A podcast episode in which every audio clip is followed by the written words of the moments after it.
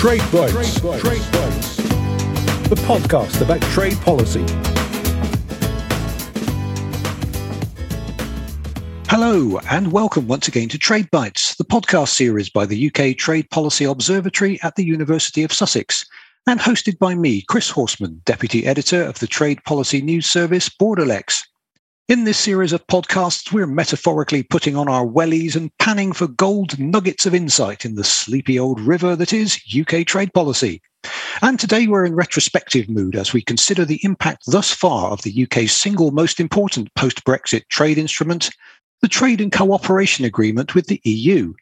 Known to its intimates as the TCA, this agreement has established a framework for the UK's relationship with the EU in a wide range of areas, not just trading goods, but also rules on services, government procurement, cross border transport, fisheries, and a whole lot of others. But trading goods is the main focus of today's podcast.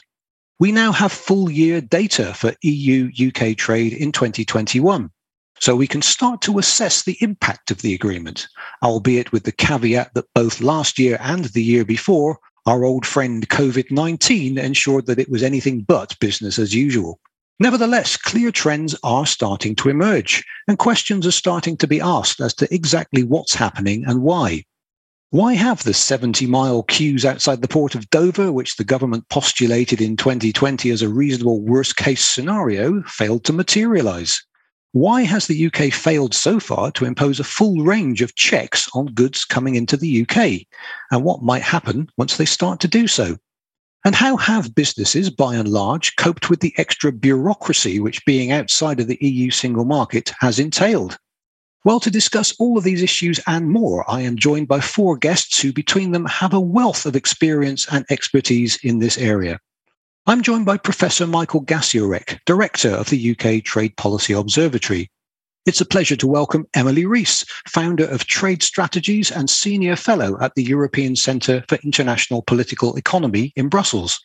Welcome also to Peter Foster, Public Policy Editor of the Financial Times and author of the FT's Britain After Brexit newsletter.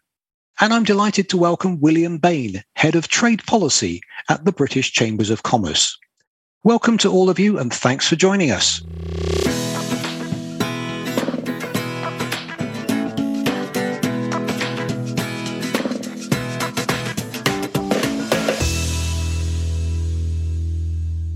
Emily, let's go back in time just to start with. The UK's primary objective in negotiating the TCA was to avoid the imposition of tariffs on goods, and that's what we got. So, at first glance, this might seem like basically a continuation of the pre Brexit status quo, but there's a bit more to it than that, isn't there? Absolutely, Chris. I mean, ultimately, when we negotiate free trade agreements, the idea is, of course, to eliminate tariffs, but more importantly, to get rid of tariff irritants and tackle non tariff barriers. That's all the nitty gritty administration and bureaucracy that goes along the import and export process. And in the case of this particular agreement, what we've seen is that the skinny elements on the regulatory side have ended up in a number of hindrances to trade. So, in the case of food and drink, for instance, there's a significant difference from trading as a member of the single market to practically falling to WTO terms when it comes to the regulatory aspect. That means more conditions, more paperwork, more checks on imports, more cost for business, and especially for small and medium enterprises that, you know, simply can't take that extra hike. And in some situations, and I take the case of Scottish seed potatoes, we've simply seen that this has resulted in an, a ban on exports, simply not allowing the trade of the product. It's worth pointing out that tariff free trade in goods is only there if firms can prove that the goods originate in the UK if you're exporting to EU or in the EU if you're exporting to UK. And that burden of proof for originating status is non trivial. And it's quite clear that a lot of firms haven't been able to meet that burden and that quite a lot of trade is still taking place and paying tariffs. And how has trading goods between the UK and EU evolved over the past 15 months or so? What do the trade statistics tell us? we saw a massive collapse of exports of goods in the first month of over 40%.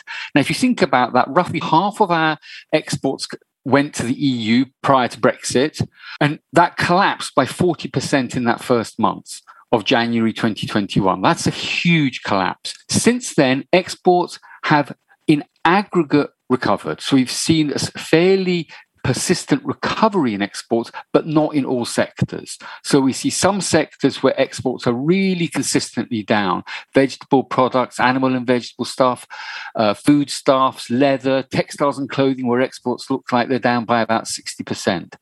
But the fact that in aggregate trade has recovered means that in some of the more important sectors, such as machinery and electrical goods, which account for nearly 20% of UK exports, we've seen a recovery of trade and an increase in trade.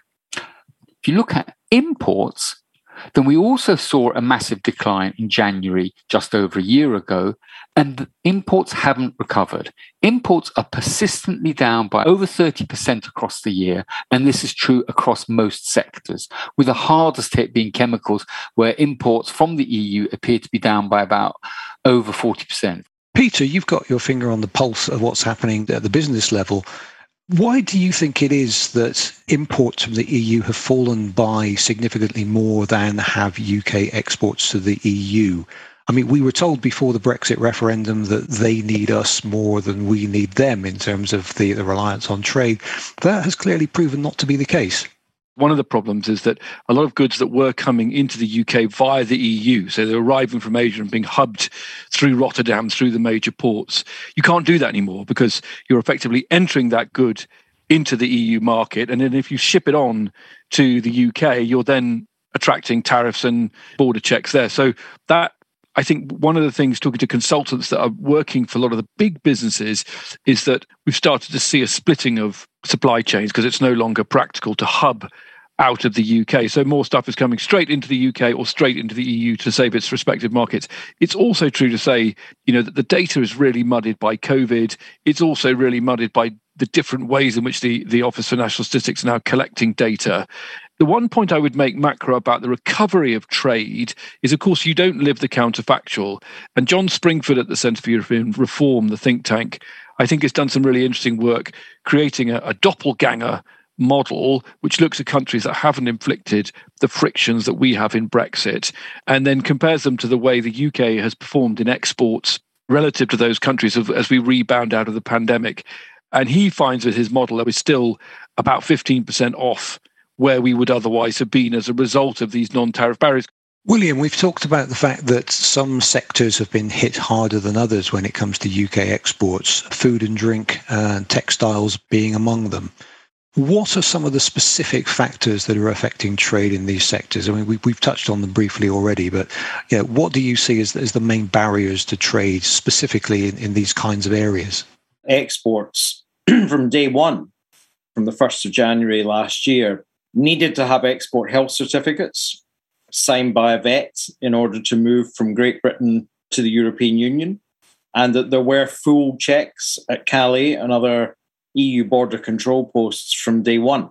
What we've seen was companies not getting into those enormous miles of queues because they were waiting to see how it was going to work.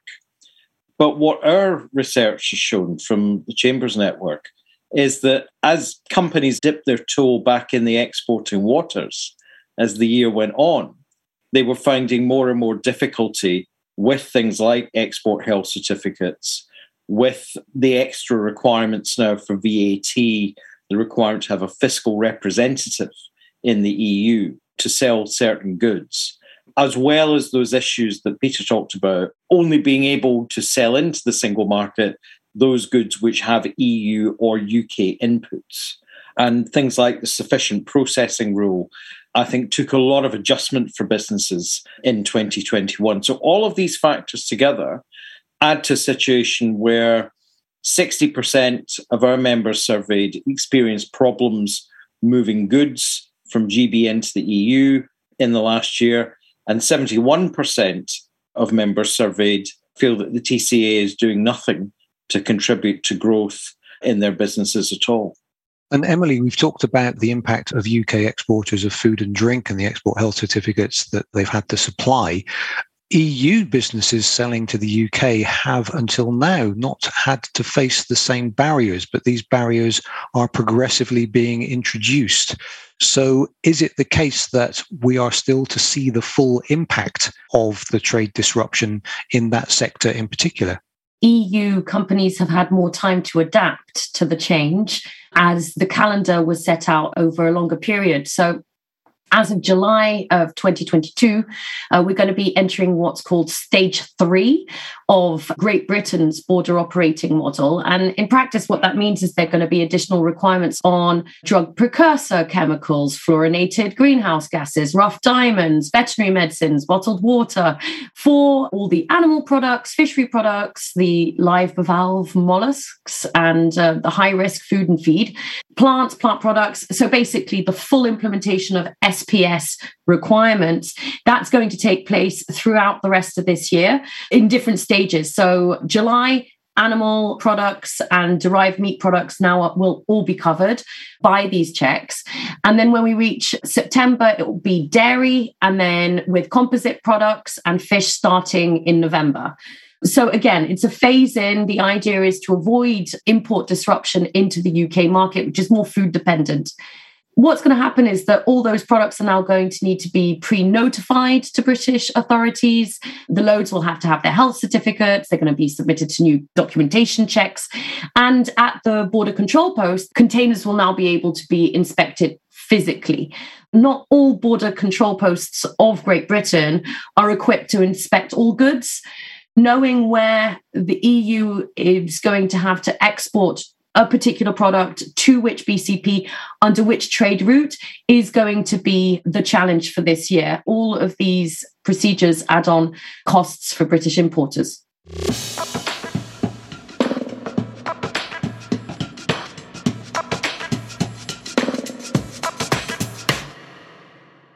Peter, of course, we can't talk about the B word without talking about the C word as well Brexit and COVID. Now, we've already mentioned that you know the two things are mixed up. Is there any way to which we can sort of separate the two out? How do we know to what extent these trade slowdowns might be due to the global pandemic rather than to brexit? Is there any way of disaggregating or disentangling the two factors you can do that with some clever modelling, which is the sort of thing that John Springford does at the Centre for European Reform by looking at other countries that have had all the same drags that COVID created, the disruption to international supply chains, and then working out where the additional drag is for the UK, and then exploring the gap between the two, you can reach some kind of indication, I think, some kind of judgment as to where you've got additional Brexit drag over COVID drag. Peter's absolutely right. You can try and control for these things. And essentially, what you're trying to do is to compare UK trade flows to the EU with something else where you're trying to control for these factors. So, if you imagine that, for example, COVID has impacted on UK exports, then if exports to the EU by the UK have behaved differently to exports to non EU countries, then that's one way of thinking about those differences. Another way of thinking about it is to create these doppelganger countries, think about alternative countries who may have also been affected by COVID and trade with the EU and compare their trade with the EU with UK's trade with the EU. John Springford's work on this is excellent and looks at overall trade. We've done very similar approach with sort of doppelganger style approach, looking at this difference between UK to the EU to UK non-EU and find similar results, a negative impact on exports, a negative impact on imports. So, how's this all playing out at a business level? William, the assumption before Brexit was that it would be the smaller companies that would be proportionally harder hit by the introduction of the new trade bureaucracy, harder than larger businesses. Is that borne out by what you're seeing? Is that borne out by, by the data that's available thus far? The bigger corporates had the ability to prepare for some adjustments in advance and even for some issues, some of the unexpected implications around rules of origin to get their heads around that quite quickly and make adjustments. For SMEs, however, you know, the priority was recovering from the pandemic. And I think really only as we got into the spring did companies begin to realize that you know free trade does not equal frictionless trade and that there's an enormous difference between an FTA of the sort which has been negotiated and being in the customs union and the single market previously. So companies have experienced more difficulty as the year went on because as they tried to trade more, they found that the regulatory requirements uh, were becoming more onerous. And of course, we also saw quite a big change in EU VAT in the middle of the year as well, which added to the requirements for third country sellers into the single market. As a journalist, it's actually very difficult to get a really proper handle on how this is impacting because the SMEs will often talk to you and the big boys won't. You know, they have much more brand reputation management. So, one of the things that we're trying to work out at the Financial Times, I'm trying to work out, is whether we're overweight in SMEs. You know, you stumble over SMEs every five minutes complaining about all the bureaucracy that William mentions, and you can absolutely feel their pain. They don't have the cash flow, the people, the bandwidth to deal with it. But when you look at the aggregate trade figures, it suggests that actually their pain is overweight in the conversation. They're already telling me a lot of the small companies that, you know, for, for us, maybe it's just too much trouble. And I think that long term hit about where trading with Europe for these smaller companies just becomes more trouble than it's worth in the sense of, you know, they don't have the bandwidth for it and they'll just look internally. And at the same time, EU companies will over time just find it easier to trade with other EU companies in the single market that can provide equivalent goods or services because stuff doesn't get hung up over VAT, late rules of origin check, whatever it might be.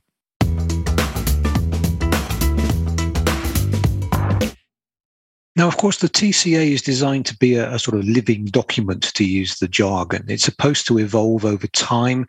There are various committees which have been set up under the framework of the TCA to discuss implementation. And in time, the intention is to try and ease some of these burdens to trade and try and make trade flow a little bit easier. Emily, from what you're seeing, are these various committees and these various initiatives making any progress? Is there any prospect that we could see improvements in the way the barriers that businesses face might start to be eased anytime soon? There's no indication today of any particular easing for British exports to the EU soon. So, suffice to say that we will be in a negotiation that will now become a continuous one, but perhaps a slow one. And if you'll allow me just to take an example from phytosanitary measures. I know we often talk about the veterinary agreement, but phyto is actually kind of important. So it's all the rules that we put into place to protect plant health. And we heard, for instance, recently, the European Commission is not ready to back down on, for instance, the seed potatoes, despite calls from the European private sector saying, you know, that they need a derogation to the import rules because they need to source from their historical partner, which is Scotland. And I mean, we need to keep in mind this was actually quite a significant amount of trade. These seed potatoes, talking about 25 to 30,000 tons of seed potatoes, and that have dropped to nil. And for the Commission, they really do see this as a point in case. And I quote, it was the choice of the UK to have GB out of the SPS area and Northern Ireland within the SPS area. And so, in practice, that means that the rules applying to not having soil enter from third countries applies to Great Britain this is such a waste when it's a lose lose situation. There will be a resolution at some stage to issues such as this, but it will take a long time. And there needs to be a lot more political incentive for both sides to move in these technical committees to actually have any impactful results. They're stuck by the Northern Ireland Protocol, not just on goods and developing the TCA. And if the TCA is a living being, it's kind of a zombie at the moment. And it's going to stay that way until you start to get resolution on Northern Ireland. So Horizon Europe 2020 is stuck.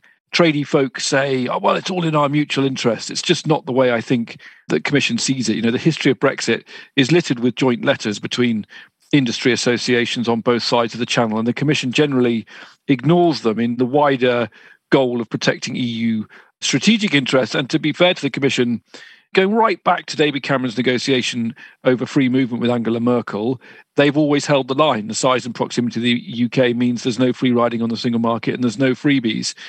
And I honestly don't think, despite efforts by the British government to try and get bilateral deals, to try and nibble around the edges, I don't see that changing in the near term, really until at least until Boris Johnson's government is gone and the political winds have changed somewhat.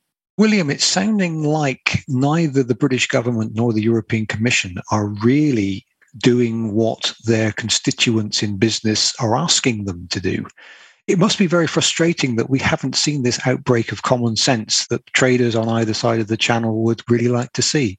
It's going to take time. I mean, we have to form the relationships. I mean, we've had, I think, probably the worst possible start with all of the issues around the protocol, inflammatory language, you know, very little trust between either side.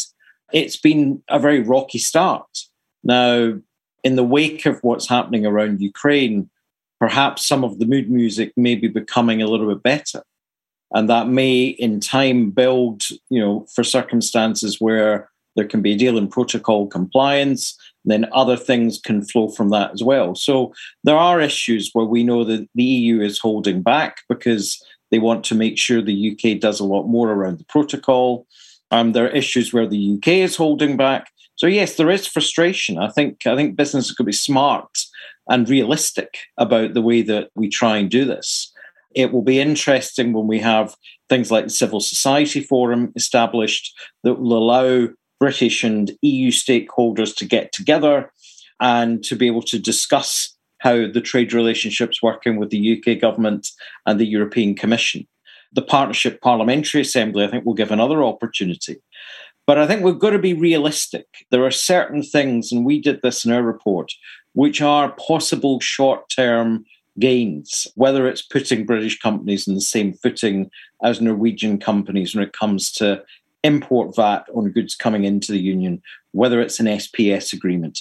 But there are broader structural issues that, frankly, will have to wait until 2026 and to see if the political climate is different at that point, perhaps because both sides see the need to cooperate and to cooperate on trade much more than was the case in 2021.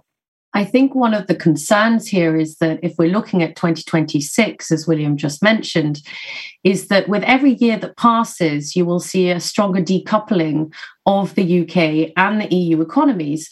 Companies will seek suppliers elsewhere. So the UK might look further afield. EU companies will start looking for suppliers within the single market. And there's also another issue, which is that of regulatory divergence that increases over time. So, as you have more divergence in regulations, as you have more decoupling of the economies, you will then seek to converge on a number of, of issues. So, it's going to be tricky. And the longer it takes, the trickier. Now, of course, if you speak to the UK government, their narrative is that worrying and agitating about trade with the EU is so last year, or possibly the year before, because Britain's doing amazing trade deals with the rest of the world, and you know that's where the future growth lies. Michael, I wonder whether you're seeing any evidence that this is starting to happen, that there will or could be a compensation in terms of the restrictions on trade with the EU in the form of easier and better trade and more voluminous trade with the rest of the world? Frankly speaking, the answer to that is no the UK has managed to sign two new free trade agreements, one with New Zealand, one with Australia. Each of those are projected to lead to an increase in UK GDP of significantly less than 1%. So, in other words, you know, we are signing new trade deals. We're signing new trade deals at the moment with countries which are not very important trading partners. And our most important trading partner, the EU, we've chosen to raise barriers against. And there's no evidence currently that signing these new trade deals with countries out there is a going to be much easier, in particular with some of the bigger countries, be this India or the United States. Indeed, I think those deals are extremely unlikely to happen for many years to come. And the deals we are managing to sign are with countries that are small trading partners and are not having a big impact.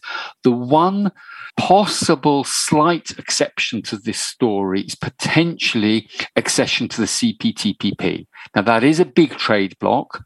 And it might be that that will lead to a more significant increase in trade than, for example, Australia or New Zealand. But we have free trade deals with most of those countries anyway. And I think it's certainly not the case that it will compensate for the loss of access to the EU market.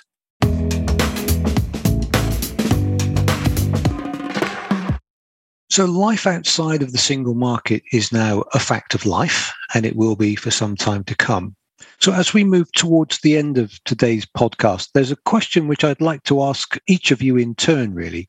Do you think that EU UK trade is essentially heading for a new normal over the next five years or so, certainly until the TCA comes up for review in 2026? What do you think that new normal will look like in essence? Peter, can I come to you first? We've been a top 10 export and import partner of Germany since 1950. We're now outside the top 10. You're already seeing the reorientation of trade over the next five, 10 years. We're going to see the extent to which us being at a marginal disadvantage impacts the willingness of EU companies to trade with UK companies. Remember, our manufacturing is all part of intermediate supply chains where we feed into intermediate supply chains. And it's going to create a drag, and it will also create a drag on investment in the UK. It's very difficult to quantify that at this moment, partly because of COVID, but also partly because it comes down to human nature. You know, there was a stock of relationships, of contracts, of of arrangements that were already in place prior to Brexit. What we're going to see over the next five years is the extent to which those frictions that we've put in between us and our largest market start to shift and erode those relationships. William, do you subscribe to the slow puncture model that trade with the EU, rather than sort of blowing up, will, will sort of very slowly deflate over time? Most of the puncture effect has probably happened. The question is we're kind of at the side of the road without anyone with a pump to sort of give us a new tire to get the car going again. I think that's the problem. I mean, if I can sort of invoke a little bit of Robert Burns and, you know, have the gift of looking as others see us, if you look at the German trade figures over the last few months, they reveal a startling picture because compared with 2020, trade in 2021 in Germany shot through the roof in terms of both imports and exports within the single market and with other countries in the rest of the world. Where was it flat as a pancake with? With the UK. If we go back to the German car exporters, well, there's been a fall of around a quarter in the amount of German cars which are being exported to the UK compared with where we were in 2018. So we are in a new normal. The imposition of rules of origin, the imposition of significant customs and other paperwork, the ending of just in time supply chains in many fields has already had the effect of reducing EU UK trade. The question is what's the upper bound in terms of how much can be repaired through side agreements in the run up to 2026 or through 2026? How ambitious might both sides be in perhaps trying to take a second cut at issues like services market access, labour mobility in 2026? The great unknown, I think, that still gives a little bit of optimism is the new paradigm after the 24th of February does sort of mean the West has to cooperate much more closely together around things like supply chains as well. So that could have the effect of bringing a, new pragmatism and a new closeness ahead of 2026.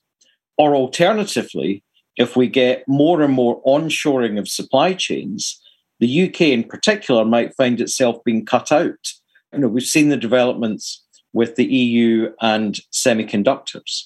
So the UK might be having to look around the world for other areas and other sources of things like semiconductors and vital raw materials that it previously had been getting from Russia and Ukraine. Emily, from the EU side, if they are learning to do without UK trade to a growing extent, does that remove some of the incentive from Brussels' perspective to actually work towards improving the terms of trade with the UK over the next few years? Improving relations with the UK will always be an underlying objective. The question is how far you push for it. I think from a Brussels perspective, though, it's very much a plus ça change, plus c'est la même chose. It, we're going to end up in endless mini negotiations. That's going to become the new normal. The UK is out. It will have to now adapt to engaging Brussels as a third country that doesn't have a seat at the table.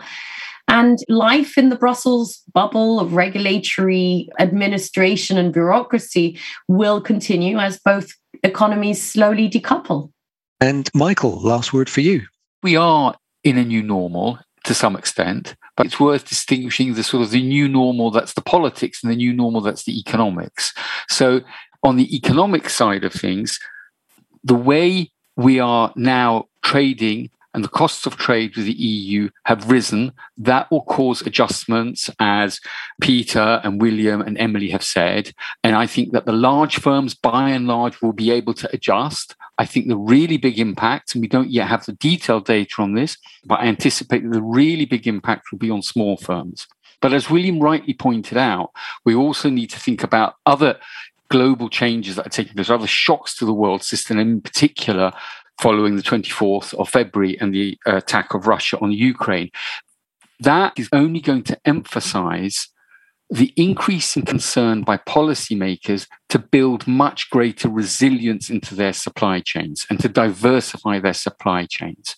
In that context, being outside of the EU single market, not being a member of the EU, is going to just magnify the challenges for UK firms and businesses, and in particular, the smaller ones the politics of the new normal is we've got a government which is very, very much focused on showing that we can do well outside of the EU.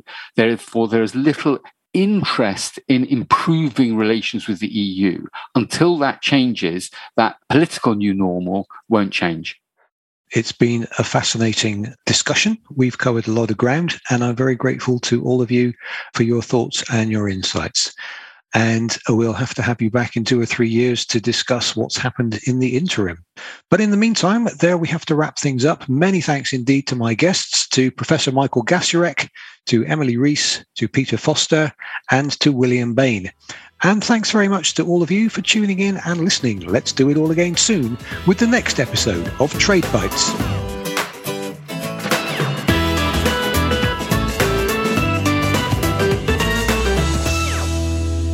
Please subscribe to our Trade Bites podcast series, brought to you by the UK Trade Policy Observatory with funding from the Economic and Social Research Council.